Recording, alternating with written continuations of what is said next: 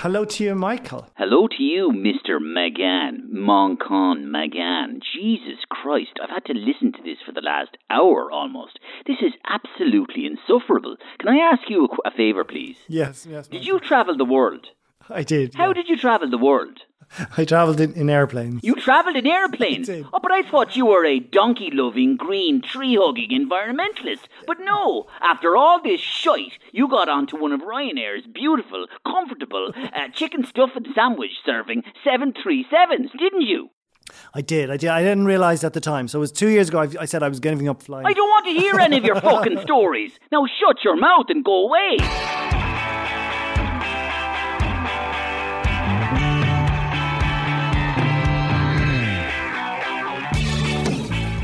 Well, you know, my special guest on this week's episode faced some pretty tough calls from listeners this week.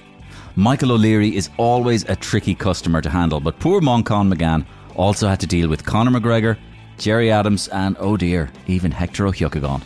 I've always found Manchan Magan a fascinating individual, and I know that when you listen to the interview, you will too. You might be familiar with Manchan from his many brilliant TV and travel shows. You'd often see him on the six o'clock show talking about um, his travels around the world, um, talking about the Irish language, for which he has an, a deep, deep love. His newest book is called Tree Dogs and Banshee Fingers and Other Irish Words for Nature.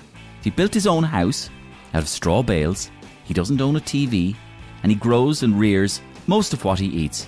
Um, he also is it kind of the lifestyle is kind of paying off because he's my age. He's 51, but I tell you, he looks 34 years of age, and you can see that in his skin and his hair. He's so young looking, and maybe that's the, the that's a testament to the quality of life he has led, and the fact that he's followed his dreams. Here's a little taste of what's coming up in my chat with Manchan.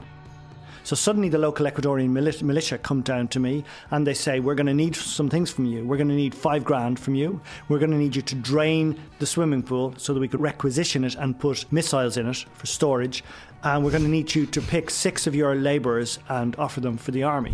When I was up there living in a cowshed, dreaming big idealistic dreams, drinking my own piss, he came out with a camera and TG4, and I was just saying, "Oh, we're all connected, we're all one."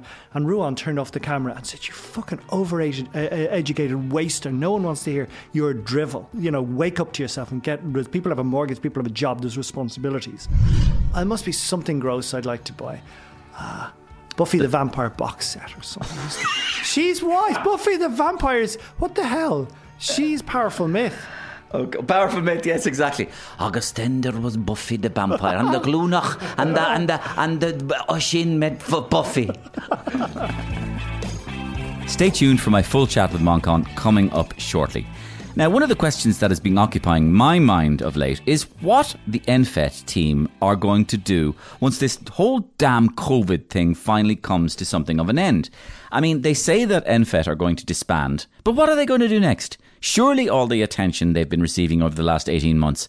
It must have been intoxicating. I mean, they all just came out of nowhere like superstars. It was like as if they were discovered by Louis Walsh.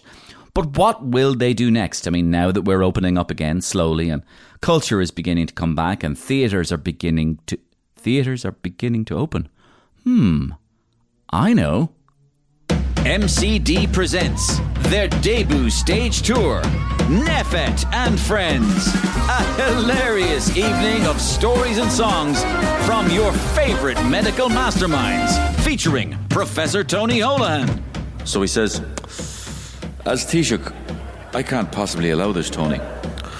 So I turned around to him and I said, Who the fuck do you think is running this country anyway? It's a good one. It's a good one, isn't it? It's swing time with Professor Luke O'Neill. Yeah, you know, it's been a roller coaster couple of years for me and the boys. Just want to share a couple of thoughts. Hit it. Just like that, we came from nowhere, like the virus. We're the boys of immunology. Woo! Hit it. Woo! We told you, no, you can't go there, and no can do. Yeah, we scared the shit out of ye. Ploppity plop! Woo! Featuring a haunting solo performance from Professor Sam McConkey. There are 10 million cases in Baldoyle. That's a lot. And introducing boy band sensation Ronan Glynn and the Pandemics with their greatest hits. You're not going on a summer holiday. No more flying for a year or two. With comedy from George Glee. I did economics, and that was depressing. Then I did the pandemic. That was even more depressing. They said, George, how can you top that? Next week, I start as Irish football correspondent. NPHET and Friend. Tickets on sale now. Modelling indicates that over 100 million tickets may be sold. Or maybe not. Maybe nowhere near that number. Maybe I was just making it up. Sounds like an absolutely cracking show. See you there. Subject to license. Uh, now, do you like coffee? Sure, maybe you're having a coffee right now listening to the Mario Rosenstock podcast. Well, our friends at Sage Appliances, who make great coffee machines for home baristas, have carried out some fascinating research. It revealed that the way you make your coffee at home and the kind of coffee you make actually says a lot about your personality. I didn't know that. Kind of like the way your pet dogs look a bit like us um, after a while. You know, the way you see somebody and you go, their dog kind of resembles them in a way, you know? Our homebrewed coffee share some of our character traits as well, apparently. I had to test out this theory, I really did. So I called up some of my good friends on Zoom. Roy, thanks a million for doing this. No problem. Um, h- how do you make your coffee? Well, just keep it simple at the end of the day. So a cappuccino? No, just one shot. Just get the shot in and move on. and sugar or No, why would you want sugar? I see lads talking about milk and sugar all the time and cinnamon. I saw a lad putting butter in his coffee the other day. How can you drink buttered coffee? Okay, so basically Keep it simple, Yeah. black, slightly bitter, scalding. Get it done, put it away. Job's done. Prime Minister uh, Boris Johnson, um, your go-to coffee? Well, well, well, well, well, ideally, it will be a macchiato, americano, frappa, mochaccino, ipso facto, chumbawamba, caramelato, infused with a vestigio of taramasalata in excelsis, Right. frappa, chappa, wappa, chumbawamba. That's just a made-up coffee. of course. Jurgen Klopp. Um, I'm a big Liverpool fan, and I never knew you were a, a bit of a home barista. Yeah, yeah. You know, I mean, where do you think I get all the energy for all the, yeah, you know, the, the of course, the manic jumping and Yeah. the shouting and Yeah. all the gnashing of teeth and the smiling and the laughing, the laughing. Yeah, yeah. Yeah. It's coffee.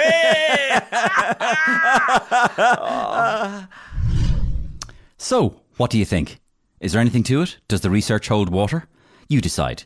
Uh, but listen, how good a home barista are you? In any case, Sage Appliances and Currys PC World want you to tell us how to make the perfect coffee at home.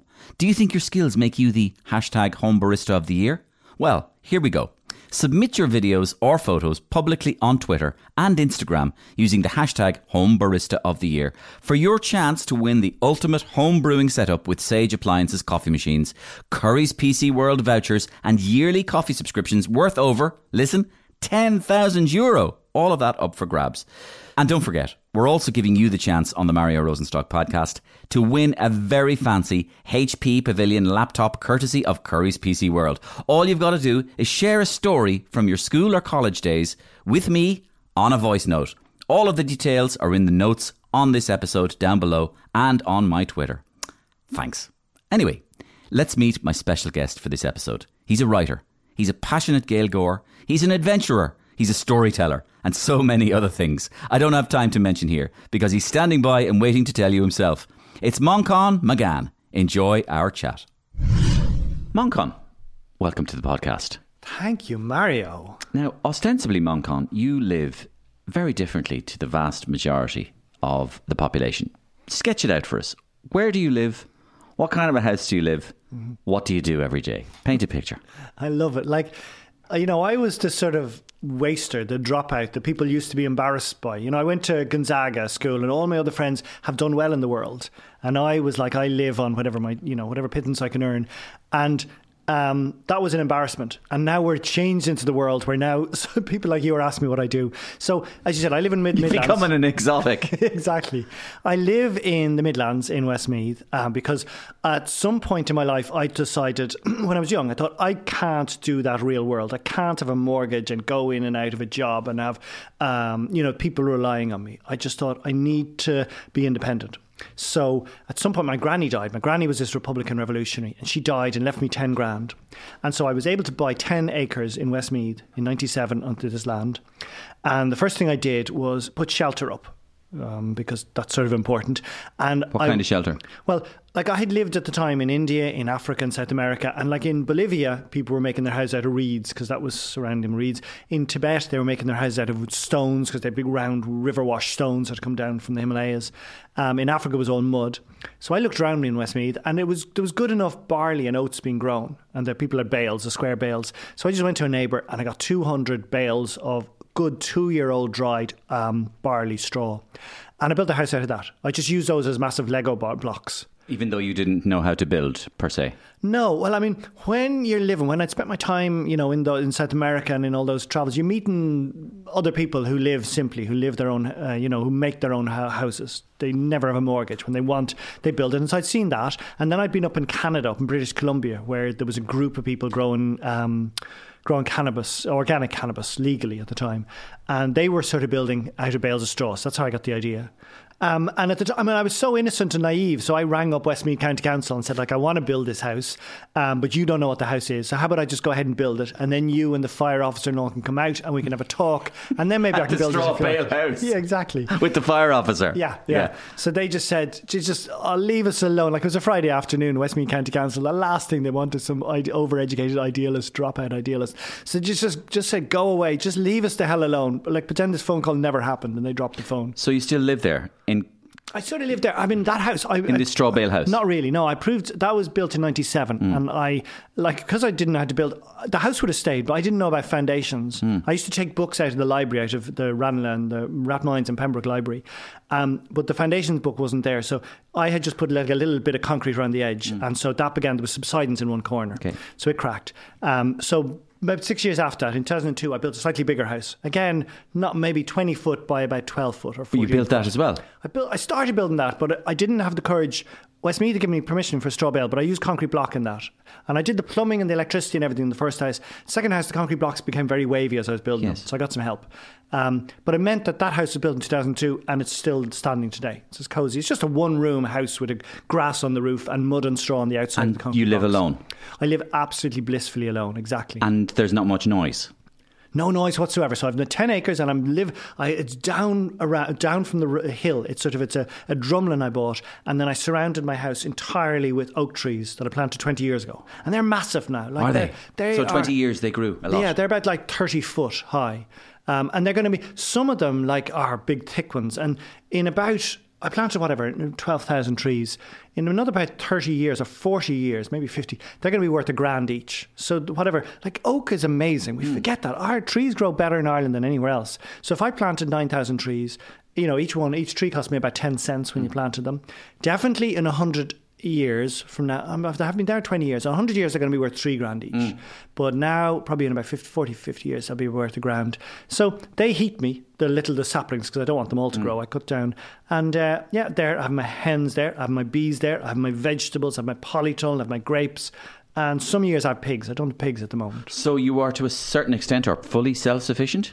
Yeah, to a certain. I mean, I'm still buying, I suppose, my grain. I'm going to try this year. I tried to grow oats, but there's a thing called a naked oat, a oat without the husk. Yeah. Which you don't. But just every every magpie and crow came from miles Yeah. around. But I'm going to do. Yeah, I'll expand. So, without being necessarily facetious, uh, uh, Manchan, uh, try and tell the public who are listening to this what, what you wouldn't have or do that we would all be accustomed to do. So, for example, am I right in saying you don't watch TV?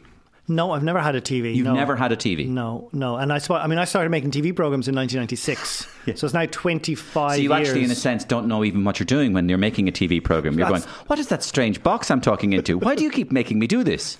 That's the bliss of it. I mean, the poor crews who are looking at me still say, "Do you not know how to walk? You know, do a to, to present to camera, how to walk along the." But you don't even know where it will appear. I don't care. The last thing I want to know is how it'll appear. So you don't have a TV. no, I don't. So it's pointless asking you about Love Island. Exactly, exactly. No, I mean, I, I try and find out what these things are. Like, and I, I have a girlfriend who lives in Dublin, and she knows even less. At least I try. I'll read papers, so I will know some. I will have read something about Love Ireland, Okay. but I will never. So you watched. will read newspapers. Uh, yeah, I will. Yeah, exactly. But Online. you are, let's say, you are not. Do you have a smartphone? I do. You yeah. do? Yeah, I Oh, do. okay. And I like that. Yeah. And I mean, I've now got onto like social media Ah, okay. slowly. In January, I got onto, I started collecting loads of words for the sea, for the ocean, uh, really rare words. I met with these fishermen, and the words were so beautiful. The insights they were giving me in Galway and Mayo and Donegal. I thought, I need to give these words to the world some way. And like last, you know, year, COVID, there was no way of meeting with people, no way of giving the words. So I finally relented and got on, um, what's that? What, no, what's that? Instagram. Yes. Where you put a photo and a word up.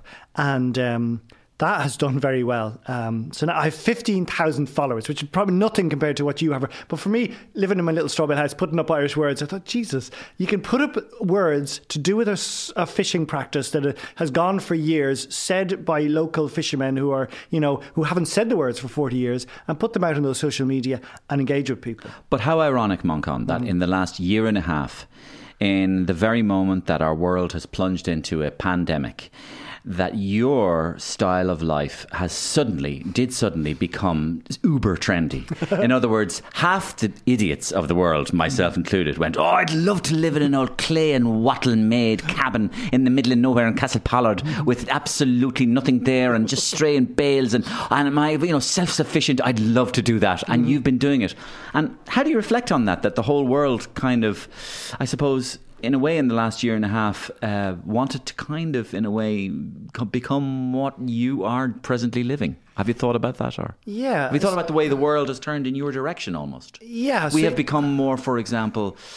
I mean, at least we have not ba- nodded our head to it. The whole world of environmentalism, and I know that you know you are an environmentalist, Mm-hmm. Yeah. and you know solitude, peace, and quiet, mental health. This is, of course, your life. Mm-hmm. Um, has have you reflected on that?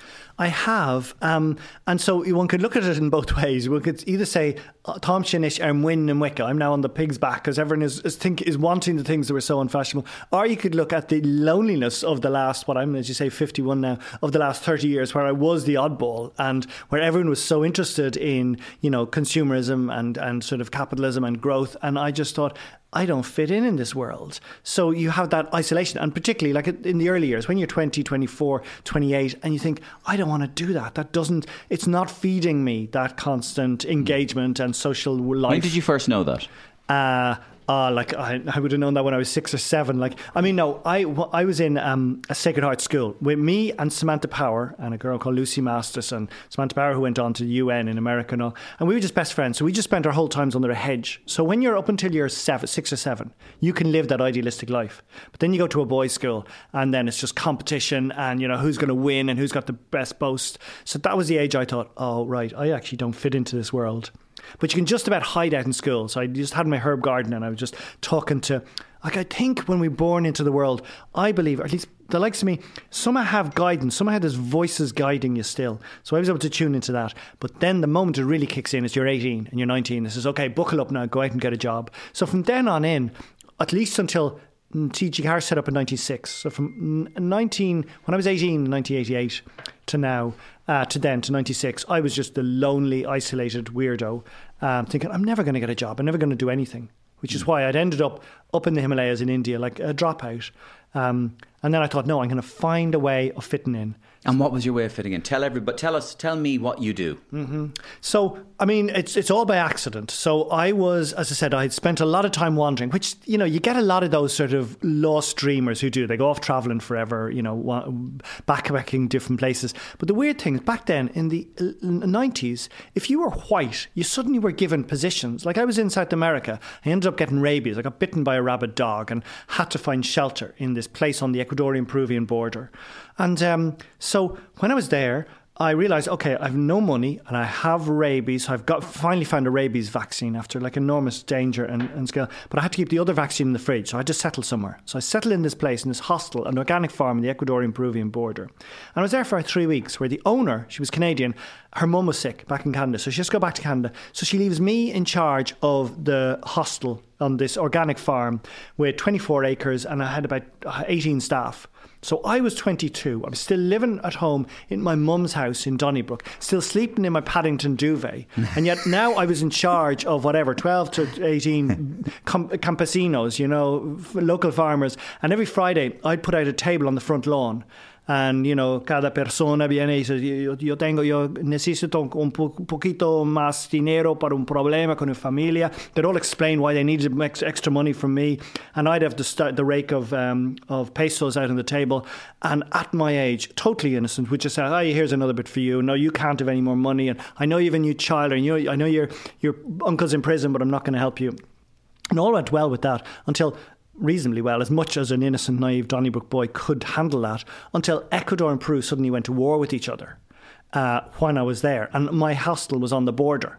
So suddenly, the local Ecuadorian militia come down to me and they say, "We're going to need some things from you. We're going to need five grand from you. We're going to need you to drain the swimming pool so that we can requis- requisition it and put um, missiles in it for storage. And we're going to need you to pick six of your labourers and offer them for the army." So, like in utter innocence, I said, which am I going to go for? Which six am I going to put in danger? But, but I remembered something that the O'Rahilly, that my great granduncle, Michael O'Rahilly, had done in the GPO in 1916. It is said Garret Fitzgerald's dad, Desmond Fitzgerald, was in the GPO with him. They were both upstairs. So the O'Rahilly had tried to call off the 1960 the rising. He didn't believe was, he knew was going to fail. So he had tried to call it off. So eventually he comes when Pearson Connolly go ahead with it, right? Now, Pearson Connolly are not happy to see the O'Rahilly in the GPO because he screwed all their plans up. Only a half or a quarter of the people who were meant to come out have mobilised. Have mobilised. So he sends them upstairs. O'Rahilly's up there and Desmond Fitzgerald's up there. And eventually, you know, day Thursday or Friday of the of Easter week, the fire, the roof is on fire. The GPO, they're going to have to evacuate. So the O'Rahilly says, "Don't worry, I'll evacuate the people. I'll I'll go out with the white flag." And he says, "Okay, I'm going to need because Connolly at this time had given power to the O'Rahilly, to my great granduncle, because Connolly couldn't stand up." And he says, "I'm going to I'm going to evacuate from the Henry Street side, out the side door, but I need a group. I'm going to lead the charge with the silver sword out in front of me."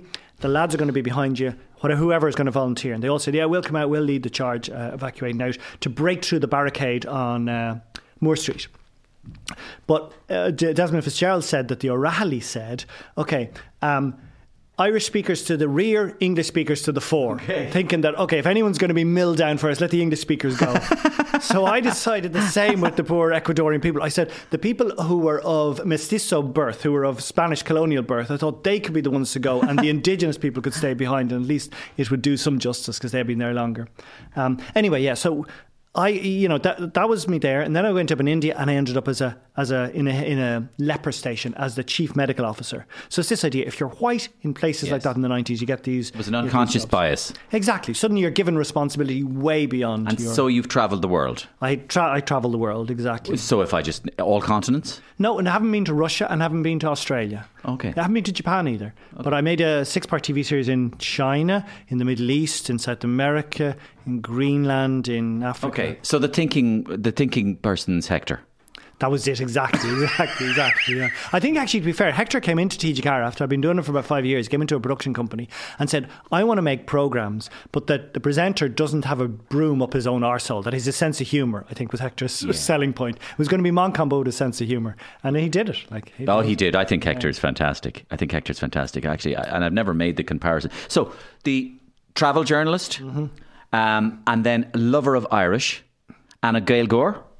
Exactly. Where did the love of Irish come from? I suppose you could say, obviously, your background. Yeah, yeah, yeah, you can see it. It's that moment. So I've just told you about what happened on yeah. Thursday in Easter Rising, but Monday is the moment you need to take. Monday morning, the O'Rahilly has been trying to drive around the country Saturday and Sunday, calling off the Rising. He drives back in his beautiful De Dion Bouton car, like he had the sixth ever car ever imported into Ireland in about 1909, and he always had the finest cars. So he comes back, drives back, realizes he's failed. That um, Monday morning he hears that Connolly is coming down, the IRB, the citizen army are marching towards towards the GPO. So he's going to have to go out and join them because he believed he had read all the books about 19th century British militarism. The leader, the officer, leads from the front with a silver sword. Mm. And my granny, who's 16 at the time in 1916, she's watching her beloved heroic uncle in his gorgeous tweed, his sort of Irish-made green tweed with a silver sword, putting on his leather boots, kissing his pregnant wife goodbye, knowing guaranteed he's never going to see the baby again or his wife again. His rich American heiress. And he's never going to see his four sons anymore again either because he knows it's a failure. He's determined, he's studied enough military um, history in the past that you cannot go up against the British Empire with like a few people. Everyone's going to be killed. Um, and for my granny, that was her sealing moment, the most, the moment that sealed into her consciousness. She thought, I have seen a hero. I'm going to devote my life to this moment, to the O'Rahilly giving up all his sons, all his wealth, all his hopes, his yacht, all his plans for two things for Irish freedom and for the Irish language. So my granny devoted her life to that. That was 1916. I come along in 1970. And for her, it's just like yesterday because she had spent all those intervening decades fighting, doing three years in prison, doing 32 days on hunger strike, just doing jury intimidation. In the 1930s, she was involved. If you were a jury on a jury that was um, making judgment against the IRA, you'd suddenly get a knock on the door from my granny. Wow. And I met people in Donnybrook who got it. You didn't want to get that. Okay, and a bit like me, actually, uh, uh, you might not have known this, but I would be very, I would have been very close to my grandparents. And in fact, I grew up with my grandparents on a dairy farm. Would you believe? In Waterford, and uh, my grandmother was very much of the listening to Listen with Mother and BBC Radio Four, and she, even although she lived in Waterford, she was very, I'm not of this world at all. I'm of another world completely. It was mad like Macklety. It was like I was living with Michael D. Higgins, and the grandfather, my grandfather was very agricultural. He was real Waterford, and uh, you know, so all this sort of stuff. Um, and but you had you were really close with your Yeah, you couldn't not be. She was a very strong, um, impactful carrier uh, character, and so you know, uh, so she was seventy when I was born, nine seventy, and she lived down the road from us, and then she lived in a granny flat. But she was just so potent. She was so potent and powerful, and was determined we would speak Irish and would bribe us with money to say lovely proverbs, and would make sure we spent every moment down in West Kerry meeting the old Blasket Islanders and the old local people. And whenever someone would say like "un unrian," she would say, "No, eish station, eish." Listen how he says on the sun, unrian, unyian, unyian, and she'd get that tone. And the poor local person, would think, what's going on here? Having the man having to repeat three times so that we could get. She just. But yeah, and just in what you just said there, you've summed up everything in a way that people have railed against the teaching of the Irish language. It- your grandmother did it in a completely different way. So you're actually you relish. I could see your eyes there, the way you were relishing that memory and relishing saying these things. And since then, you've adored Irish words, a bit like my uncle Gabriel Rosenstock. Totally. And Gabriel has been a big influence on me. Gabriel Rosenstock, one of those few people who've realised Irish is important, but actually all languages of the world and all cultures of the world are important. And that was something that Irish speakers didn't often get. They And were so- a little. They were a little. Um, they were a little nationalistic about Exactly, it. Yeah, exactly. a little, a little, almost xenophobic. Yeah, yeah, and just narrow, claustrophobic. Mm. And so the problem with my granny, I actually turned my back on Irish for a while because, so you know, my gra- if my granny is that fervid uh, character, so she obviously saw the fight continuing right up until the eighties in Northern Ireland, the hunger strikers, the IRA. She saw direct connection. So I would spend my eighties. In the, uh, my in the 1980s, when I was about eight, 80, when I was 12 and 13, writing the little Rizla letters, the little calm letters into IRA prisoners, and at some point when I realised that violence, and I was such a sort of pacifist myself. My father is from a dairy farm in Longford, absolute Redmondite pacifist. You know, would never have fought anything. So I went that way, and I thought I don't like the fact that my granny was this tribal warrior, this this fighting terrier. And I didn't like the fact that she, although she adored the Irish language and the culture of West Kerry, she also saw the language as a weapon of war. So I stopped speaking it and started speaking like French and German and Spanish instead when I was traveling. And it was only How many languages do you speak to a reasonable level? uh, they're all sort of street things, but German, French, and Spanish, I'd have like. You know, I can get my, make myself go. and and I can make myself understood. None of them are, are eloquent. I would have learned Chinese and Arabic for those TV programs I did with TG4 like 20 years ago, Yeah. but you forget them quickly. Um, but then it was making those TG4 programs with my brother for 20 years, these travel documentaries. This is Ruan, is it? Exactly. And made me realize there is. Because you remember, TG4's idea at the time was Súil Eile. So we would go and meet with the, stay with the Yami people in Lanyu Island, or the Bedouin people um, in the Sinai Desert, or the Berber people in Morocco, or the Tarahumara people of Mexico. And I realized there are people all around this world with incredibly rich cultures, and they are on the edges. And suddenly dawned on me, God, that's what my granny was trying to introduce me to in West Kerry. Those Blasket Island people were people Dina Mar nach people like there will never be the, the likes of again. So I went back to West Kerry and decided I want to connect with these people and with these languages. And now I feel home. I don't feel that same sense or need to go elsewhere. Yeah, yeah. Um, just want to get back to one thing you said earlier on, and just see, just see if anything comes out of this. But I mean, obviously, in your travels around the world, and you realizing at a young age that you know the normal, let's say, get a job as an accountant, nine to five wasn't one for you, and then you go around the world. Is there anything you learned you you feel about humanity uh, uh, uh, in in the in the entirety of going around the world? Are there any lessons about the human person that you learned? So, for example, depending on what way, depending on what uh, uh, experiences you have in life, people are very fearful of humans. They're they're antagonistic. They're uh, they they even change on a daily basis. In the morning they're nice. As soon as they get into a car, they turn into arse- assholes. Mm-hmm. Like I've seen that. You know, I, I can't understand. I don't drive myself, but I can't understand people turn into complete assholes in cars.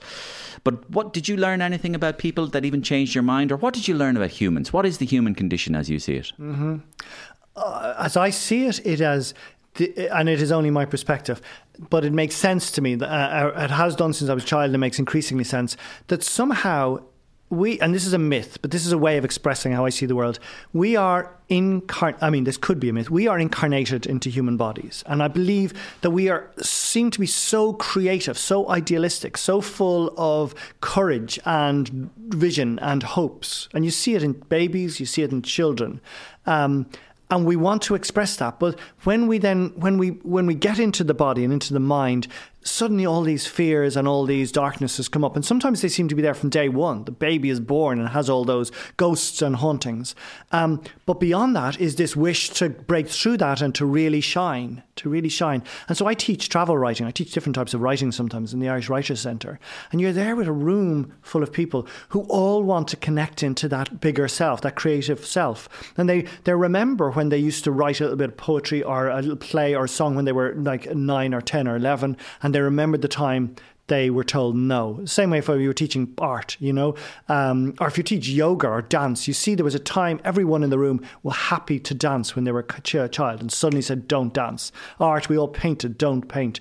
But all of us have that yearning to connect into not all of those artful, creative forms, but to express ourselves in some way. And the whole world says, don't, you'll be laughed at. If it happens, as we know very clearly in school. And then after that, it's repeated. But we know the moment. And it breaks my heart. So I go around anywhere in the world. In a I way, just- what you're saying there is when we're born, we're born as one, all of us. We're born as a, a ball of one. Mm-hmm. Yeah. That we're part of. We're part of what you might call humanity, and then we spend the rest of our lives basically separating from each other and, and and being untangled, and coming away from that and being embarrassed by ourselves and by embarrassed by ourselves of ourselves. Yeah, yeah. But what you Um, say there is so potent because if you say we're born of one, it's so easy to imagine that you were one before you were born, that everything comes out of a consciousness, of comes out of a, a togetherness, a unified whole. And again, that's what seems to be what physics is now telling us as well, that there is this unified field and then it expresses itself in different hmm. ways in different things. And I think maybe that's what we, when we're in isolated in the body, we forget, we, we remember it at night, we remember it just at the edge of it. We are one, there is no need to be afraid. But then everything about the human condition is saying, and particularly the last year and a half, be afraid. There are germs everywhere. There's danger everywhere. Um, and that's the human condition. Well, that's a funny one because it's a dichotomy because it says, be afraid, there are germs everywhere, but then return to one. Return to nature, return to peace, return to Mhm. solitude, return to a sense of that dreaded word. I hate mental health, those two words, because it's so it's so bandied around. Mhm. But so, in other words, there was a dichotomy there. You're so right. It's been the last year and a half has been fascinating. And, you know, because it's exactly those things. This is a time where government is telling you what to do, and we're losing all this freedom and all this liberty. And because of that, we're finding all this new liberty and yeah, freedom. Yeah, it's interesting, isn't it? Oh, that it's it's it's, oh. it's it's it's it's it's it, there's a negative, maybe mm. potential negative on one side, but a huge positive on the other. Yeah, yeah, it's beautiful. It's a time. It's the sort of time that you only hear about in books or in myth. It's vast, and the consequences are going to be huge. I've I've such a strong feeling that there'll be a time almost before now, or definitely before 2012, which will be there will be the dark ages, and then the time when people decided actually we are. Did you say 2012? Yeah, just a random right, number. okay. The last ten decade Yeah. seems to be going towards where we are now. Um, How do you know- mean by that? well, I mean, and I choose one reason you choose 2012 is just because you know uh, all of the ancient mysteries from the um, or prophecies from the Inca, from the Mayan, from people around the world, all of this idea that the world was going to end in around 2012.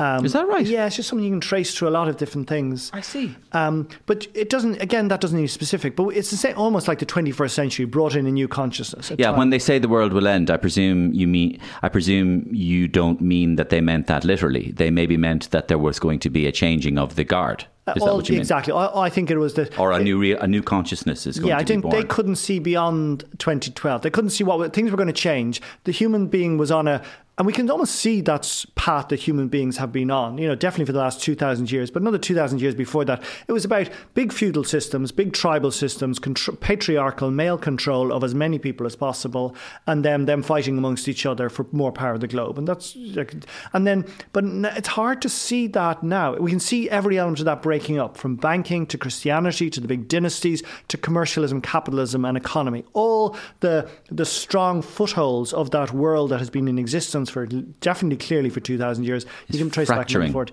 Yeah. And so, if I was a Mayan prophes- prof, prof, per- person prophesizing the future 4,000 years ago, it'd be hard for me to see what was going to happen after the 21st century. We don't know, but we know we're a time of utter flux. And we know the humans in this last year and a half, where all the norms were taken from us, we went back to nature. We went back to planting lettuce in our garden and to going walking and um, and swimming. Like I said, I live in the Midlands, and people are now swimming in the lake. We have been on this island for 10,000 years. No one has ever swum in the Midland lakes in winter, ever. Like, unless you had to dip if you were f- fetid with lice until this year. Yeah. You know? So something is changing, and we don't know because it's just the beginning of it. And people talking about a universal wage and all these concepts that were beyond conceiving of even 15, 10 years ago. Yeah, there is a sense that not only are we in a time of flux, we're in a time of exponentially racing flux. Like I remember thinking or talking about the 90s and how things quickly moved in the 90s with the with the information revolution and everything. But then they got faster in the 2000s and they are getting exponentially faster now, even to for from for example, the COVID pandemic to these these seismic um, ecological and environmental disasters mm-hmm. happening now, Yeah. like next week, last week. Yeah. You know, fires in, mm-hmm. in, in California, in the Napa Valley, permafrosts, the disasters in mm-hmm. Russia, these Arctic um, flows, the sea flows changing slowly, the tidal flows in the world. And you- we must return to nature, I guess. We must return to nature. Um, I suppose that goes without saying, but I, I don't know if you you probably have a lot to say about that as well, Manchan. I mean, we must return to nature because our future wars are going to be now about food, and they're going to be about um, water. Yeah, well, the key thing again, I was just saying, it was it was e- relatively easy to prophesize the future for the last two thousand years. You could see the pace, and you've just listed the reasons why that no one can ever prophesize what's going to happen from now on in, except there's going to be enormous amount of change, probably a lot of turmoil, and even in the year and a half we had turmoil, but we saw all of this new growth and new pos- possibility and light coming through it.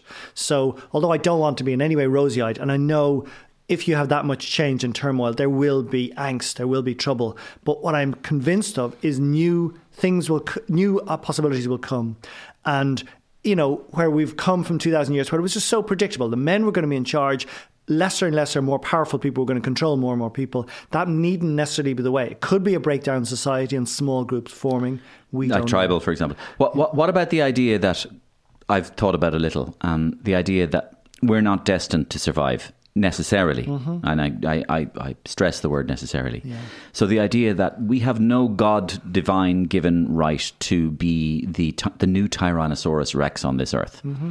Uh, we've only been around for a few hundred thousand years. It's a it's a microsecond in in, in, in cosmic history, Mm-hmm. and there's no no reason why we should be around any further. In fact, our predilection is to destroy ourselves quite clearly, and we may very well destroy ourselves, albeit that we're the most intelligent creatures Mm-hmm. ever to roam the earth. But we may disappear ourselves. Yeah, but I don't accept that. I think that's too easy. I think that's too, uh, too easy to get off the, the, the, the focus. Like humans, and why I say like 2012 or now, 2021 could be the moment of humans where we're ignorant and this is our moment of adolescence, we are now coming towards enlightenment, is because now we've woken up to what we have been doing for the last, you know, the, particularly last 200 years of increased industrialization or further back. And now we know we're damaging the soil, and our only way is if we join together, if we cooperate, where everything up until this has been borders in nationalism, fortress Europe, fortress America.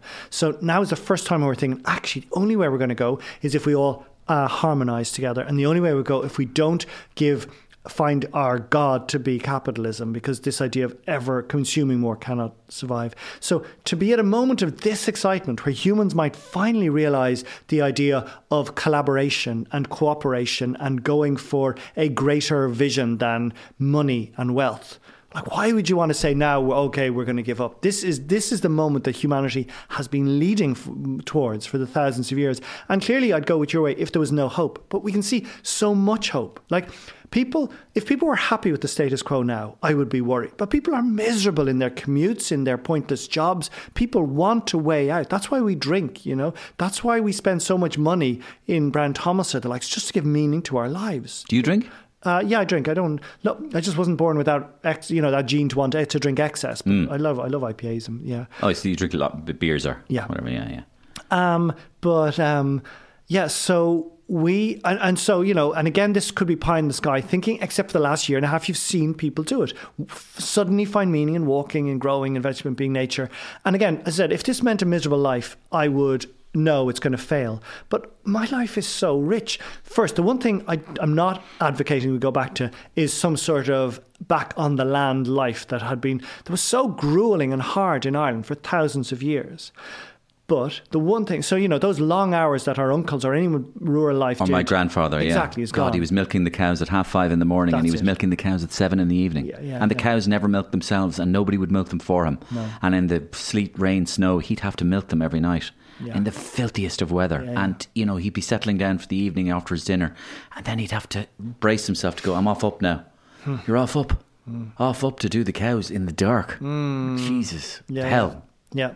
So, you know, we do not want to romanticize that past, but the one thing we do know is everyone would like to spend I mean, maybe, maybe my vision is that everyone would like to spend three hours outside doing something meaningful in nature every second day, maybe even one, maybe two hours every day. So we want to. I get so much richness for my computer. I want to be on that computer for two or three hours a day. Yeah. but I also want to be outside for two or three Yes. hours, and that's the balance. That's uh, brilliant, Yeah, yeah. we're all going to be doing different things, and That's whether right. there's a whether we have a, community centre in our village beside us, which is where old folks go, which is where the boys, where there's more and more either children, but particularly boys with sort of mental problems or a form of autism, or just who are not fitting into this current current world. So we'll deal with our mental health in the community, in this community farm, where we also have our celebrations of 21st or 14, rather than going to the pub every time. The pub still has a place, Yeah. but you have this place where you can get out into the land. And I mean, the reason that I got so excited was seeing how easy it is to grow vegetables. And the first place that opened for me, there was a group of professional surfers down in um, Lahinch, down in Clare. They were the ones who found Aileens, the great big wave under the bottom of Cliffs of Moher. And of course, they're only interested in waves. These professional international surfers surf the whole world, but found this Aileen wave. They're big wave surfers. So the only An Aileen wave is was a- a mass. It's a, it's a name they gave to a wave that is un, beneath the cliffs of Moher. Massive, big wave. So it's a it's a kind of a super wave, Exactly, which super which wave. is a super surfing wave. That's right. And does it happen every ten minutes or? No, exactly. The conditions have to be right. So maybe it could. I, I wouldn't be. right, Maybe Yeah. like twenty times a year or something. But they So will. they wait to catch this wave. They will, and it's like so they don't surf normal waves anymore. They're just interested in a big wave, which Yeah. is something else. and it brings you up, it churns you up, and you become the force of it. So they do that, and they used to as well. You know, they'd travel the world to find wherever the big wave was, but they gave up that and just did Clare. And then what they were going to do with the rest of the time, they started growing vegetables. So I jo- I went to see these people. There's a farm called um, Moy Hill. It's changed since, and I could just see rows upon rows of vegetables going for miles. And these were these surfers who had never grown veg before. But like for them, they had that same determination they put to surfing. They put it to vegetables, and vegetables grow so bloody easily in Ireland. Ireland has the perfect clim- for, climate for trees and vegetables. You know, we don't need to irrigate. It is always warm enough. Even in winter, you can get certain vegetables. You can get leeks and kales and, and cabbage, and they just grow so quickly in vast. So we can be producing, and like the amount of bloody food I I, I produce, and I'm kind of lazy, and I don't even even, I'll try and do two hours every day, but often I'm away for days on end. I am producing gluts. At the moment, the house is like, the polytunnel's alive with grapes, with tomatoes, with peppers, with, um, um, uh, with other with And cucumbers we can grow grapes courgettes. in Ireland? Yeah, lovely. Like I And they're make my okay? own wine and my own, um, yeah, my own cider. made your own wine? Yeah, Yeah. and my own different um, vinegars.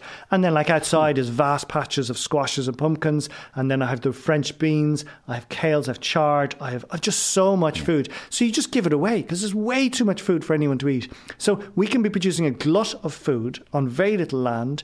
It actually helps us because we want to be doing something rather than always being in the computer. So you just mix all these things up. You create community. Um, I can see a world where everybody is looked after and every, and it's not going back to some sort of hippie past. Um, Manchan, okay, I, I made this question specifically for you, bearing in mind everything I've heard and we've heard, and how um, um, how lo- you love solitude and being self-sustained, and how um, the world of um, the world of uh, um, mammon was not for you, um, and that avarice and greed were not for you. Having said that, if somebody said, "Go on now, you've just won the lotto, Manchan," is there anything you'd love to buy that's just a complete and utter like spend? Go on, or, or you don't have to. But Yeah. but I, you, I mean, I'd love to buy something, but are you telling me to buy something pointless? yeah, I- oh, oh. pointless Ah, and, and shit. and greedy and plastic and something that me and Shane would love. Yeah, I couldn't do it. I mean, I know what I do it. No, You I'd, just can't. I'd buy land, and I'm involved with a with a with a, a tree charity now in Clare, actually connected from Moyhill. They're called Home Tree. I just buy land to put trees on. I put Ah. veg. Um, let me think. Okay, something. You don't have to. I'm not forcing you. If it comes to you in a minute, you can tell me something really odious and greedy and sparkly and Kardashian-y. The Kardashians are people who are on television. It would just give me so little pleasure. It would make me so sick. It must be something gross I'd like to buy. Ah, Buffy the Vampire box set or something. She's wise. Buffy the Vampires. What the hell? She's powerful myth. Oh, g- powerful myth, yes, exactly. Augustender was Buffy the vampire, and the Glunach, and the and the and the Oshin met for Buffy. okay, uh, a comedian that you go to, um, and again, you don't watch TV and you don't take in this much stuff, and or mu- much music either. But you did mention one comedian, didn't you? Yeah, I did. I mean, you, does does that other the way that a comedian makes you see the world entirely differently? And from a, like the earliest age, that I thought, oh my god, I am not seeing the world in a rational way. There's other people who see it entirely differently, and that was Steve Martin. Like his just his pure magic to make the world seem hilarious and magical and ridiculous was was just blew me away. Um, if you could be somebody else, n- some people don't answer this question, but you did. Who would it be? Did For I one answer- day. Oh, uh, if I answer, did I answer that question? Do you want me to give you a hint? Yeah, go on. Young people of Ireland. Oh yeah, yeah, totally. That's a brilliant idea. Yeah, I'd love to be the Pope. Like I believe that the Christian Church has more of a potential to change the world than anything else. I mean, they're so locked up into their old ways and into their their re, their repression. But why do you say the control. Pope as opposed to a leader of another church? Yeah, just because he's got this amazing real estate, this beautiful architecture all over the world, Hmm. he still has got a lot of followers who want to do selfless things. All of those, you know, In the spirit of Christianity. Yeah, exactly. Yeah, I mean, I mean, they so often get lost in other things Mm. by taking away their own power. But I think there's an enormous. I mean, I suppose you could say the same in GAA. A lot of people are doing things selflessly, but they don't have the, quite the real estate and the beautiful buildings that the church does. Brilliant. Manchan, um, I'm really enjoying this conversation, but there are other people enjoying this conversation as well, and they're on the line. Ha. Um, so they're actually on the phone at the moment. Very good. And um, I'm going to bring a few of them in. A few of them have been waiting. And the first is, oh, would you believe Michael O'Leary? Uh, Ryanair, Ryanair uh, chief CEO. Hmm. My neighbour in Westmeath. Go away. Yes, your neighbour in, in Mull- near Mullingar. Say hello. Hello to you, Michael. Hello to you, Mr. Magan, Manchan Magan. Jesus Christ, I've had to listen to this for the last hour almost. This is absolutely insufferable. Can I ask you a, qu- a favour, please? Yes, yes. Did you travel the world? I did. How yeah. did you travel the world? I travelled in, in airplanes. You travelled in airplanes. Oh, but I thought you were a donkey loving, green, tree hugging environmentalist. But no, after all this shite, you got onto one of Ryanair's beautiful, comfortable, uh, chicken stuffed sandwich serving 737s, didn't you? I did. I did. I didn't realise at the time. So it was two years ago. I, I said I was giving up flying. I don't want to hear any of your fucking stories. Now shut your mouth and go away. I'm sorry. Yeah, I'm a hypocrite in that way. I agree. He's gone. Um, let me see. Oh, Conor McGregor's on the line. Huh. Jesus Christ, Conor McGregor, say hello. Hello to you, Conor. Hey, hey, Manchan Magan. Oh man, I'm having such a good time listening to you, you little toe rag. Why wouldn't you want a Lamborghini Countach? Explain to me. Why would you not like a Ferrari Testarossa GTO 920? Why would you not like the bling that the money I have could buy instead of buying oak trees? I did. I did have a DeLorean. I once because I decided I wanted a total local car and it was going to be an Irish-made car. Hey. But it didn't please me. It did not please me. But why do you not like blingy shit? I'm, su- I'm sure, like it gives you a lot of meaning for some. Hey, Yeah. I'm gonna fucking kick your head in. hey, hey, thanks, Mario. Thanks, Conor McGregor. Gerry Adams is on the line. Hmm. Say hello. How are you, Gerry? How are you? How are you? Manchan, Magan, August, the Drahar, um, Dreon, fantastic, uh, human being. Uh, Garmargot, uh, Mahu. Um, you're a fantastic Republican. Uh, no, my granny was a great. Shut up for a second. Yes, sir. I'd like to thank you and your grandparents. Have you ever thought of taking up the old rifle yourself? Uh, no, no, I didn't, Gerry. I, I do respect what my granny did, and my granddad as as uh, Uh-huh. um, what a director of arms of the IRA. But things have changed. Right, so you're a pacifist. Yeah, I'm a pacifist now. Yeah, yeah. Oh, Jesus Christ. Okay, fair enough. Um, how many trees are you growing again? I'm growing about nine thousand trees now. About to Uh-huh. grow another load more and some new. How much would they be worth? They'll, they'll be worth. It's going to be a while now, but they're going to be worth some good money in another fifty years, about grand each, I suppose. Right. There's a local Sinn Féin um, thing you can just you can fund, you can contribute there. So if you're not going to take up the rifle, at least you know cough up, okay, Manchan. I, I hear you, Gerry. I hear you. I, I probably won't be doing that, to be honest. Now, to be honest. All right. Yeah, I, I Okay. can't No, no, we can agree to disagree. yeah. We can compromise. I did, I did run, you know, in the general election for the Green Party now, Gerry. So Oh, I they're all right. I showed my yeah, No problem with the Greens. greens. Green, great colour. yeah, yeah, yeah, yeah. Good well- start, Manchan. yeah, no, it You're wasn't for, getting there. No, no, it wasn't for that reason, no, Gerry. no, no, no, you are. No, I don't. You're Bunking R. Thank you, Gerry. I appreciate it. And again, I know my granny had great time for you. Um, but you know, just th- things change. Things Gerry? change. Uh huh. I haven't gone away, you know. Aha, thanks, Gerry. Hector's on the line.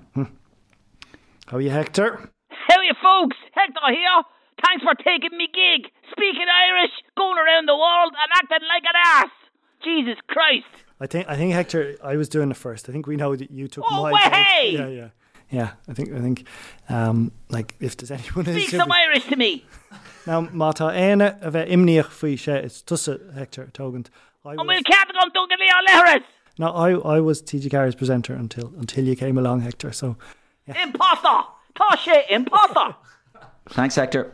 That is absolutely fantastic. Thank you so much. Um, Manchan, you are an uh, you are a, an enormously interesting person, um, and you are like a lot of people. Unlike a lot of people who chose the kind of life you have, um, you're you're you're unsnobby about it. Hmm. In the sense that you reach out to other people as well all the time, and you actually see the value of you, you see the value in the potential decad- decadence that other people wouldn't see that. So, you, for, you, for example, you know that there's a place for computers. You know that there's a place for social media. You know that there's a place for all this good stuff. It's just that there's a place for other stuff as well.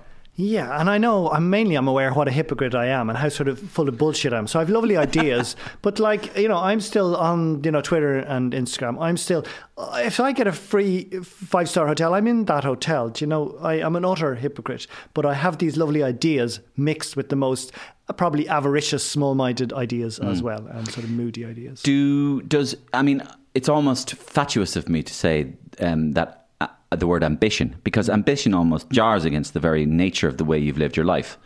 But I'll ask it anyway. I mean, um, would you? What would be your ambitions? I mean, Yeah. you're, No, you're living one. an incredible life. For example, so you're 51 years of age.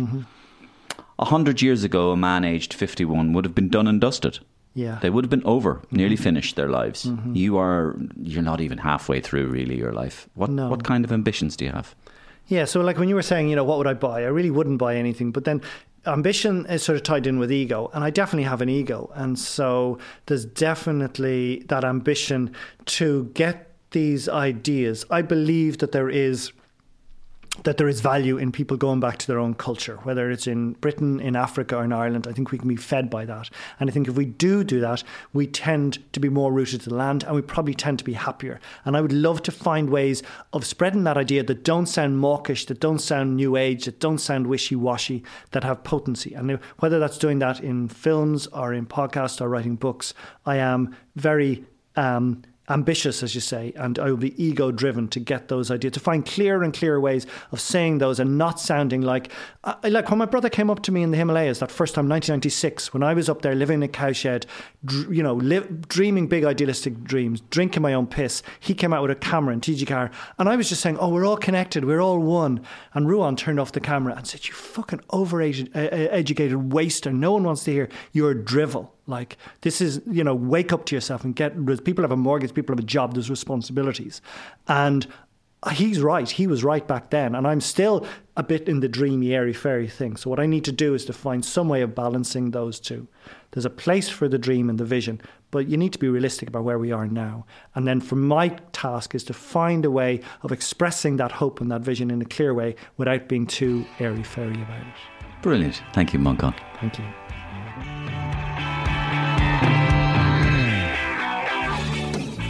A truly, truly fascinating guy, and it was great to talk to him. And actually, I'm thinking of signing up to um, one of his online Irish courses um, to pick up a few uh, words which I could probably use in sketches with Ó Sé and people like that.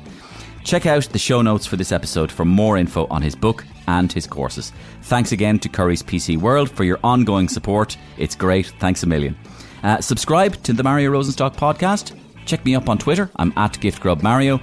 You can email me personally, mariorosenstock at gmail.com. I'll get back to every one of you and I read them all. Tell me your ideas for guests, sketches, things you've liked, things you haven't liked. Give me a rating. Rate the podcast. Give us a five. Um, and follow us. It really helps. Slán Bannock Day live.